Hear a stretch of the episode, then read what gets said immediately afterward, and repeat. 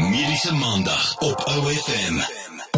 Dis Mediese Maandag en ek gesels vandag met Sanja van Wyk van die Medical Nutritional Institute of soos ons hulle ken MNI oor die effek van insulienweerstandigheid op jou gewig.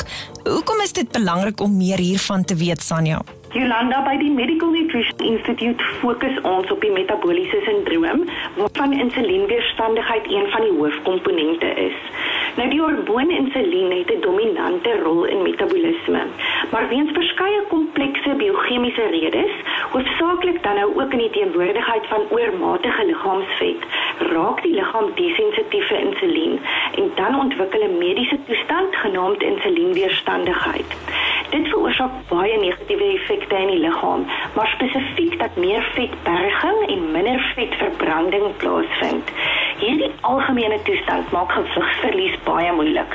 En ten spyte van die feit dat jy baie keer gesond eet en selfs oefen. Nou gewigsverlies is 'n belangrike kwessie in ons land waar meer as die helfte van die bevolking medies oorgewig is. Ons almal word hierdeur geraak. Ja, en gewigsverlies is baie moeilik. Maar om suksesvol gewig te verloor, moet die onderliggende oorsaak van gewigstoename aangespreek word. En in die meeste gevalle is dit insulienweerstandigheid. So insulienweerstandigheid programmeer jou liggaam in 'n oordrewe vetbergingstoestand. En selfs al wend jy dan 'n groot poging aan, is dit baie moeilik om gewig te verloor.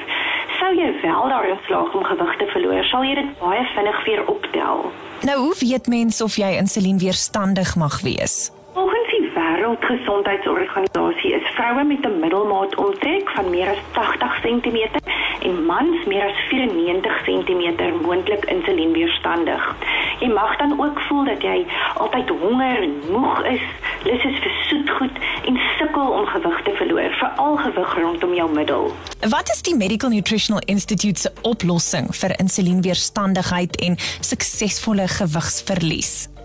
MNI was by verskeie studies in Suid-Afrika en Amerika betrokke waar ons met groot sukses natuurlike produkte ontwikkel het om insulienweerstandigheid te beveg en jou te help om suksesvol gewig te verloor. MNI het dan ook 'n patent verwerf vir hierdie oplossing. Integelin bevat die unieke Insul X2 mengsel van wetenskaplik natuurlike bestanddele. Nou dit teiken veelvuldige biochemiese roetes wat 'n rol speel in glikose en vetmetabolisme, asook die optimalisering van insulien. Integelin help so die liggaam om minder vet te berg en meer vet te verbrand. Nou gewigsprobleme onder tieners neem geweldig toe en Integelin kan vanaf die ouderdom van 12 jaar gebruik word. Ons aanbeveling is om Integelin te kombineer met die gratis Cape maaltydplan en oefenprogram wat beskikbaar is op ons webtuiste. En ons spandeskundiges is beskikbaar vir raad en ondersteuning. Hier insulienweerstandigheid te beveg, kan die ontwikkeling van ernstige siektetoestande voorkom word. En daarvoor is Integelin 'n veilige, kredietwaardige produk wat goed nagevors is. Vir meer besonderhede, gaan maak jy nou 'n draai by mnilifestyle.co.za om oor die spesifieke produk meer uit te vind. En natuurlik as jy weer wil luister, ofm.co.za, klik net daar by Mediese Maandag. Volgende week bespreek ons die effek wat insulienweerstandigheid het op PSOS. Mediese Maandag op OFM. Luister na die potgooi op OFM.co.za.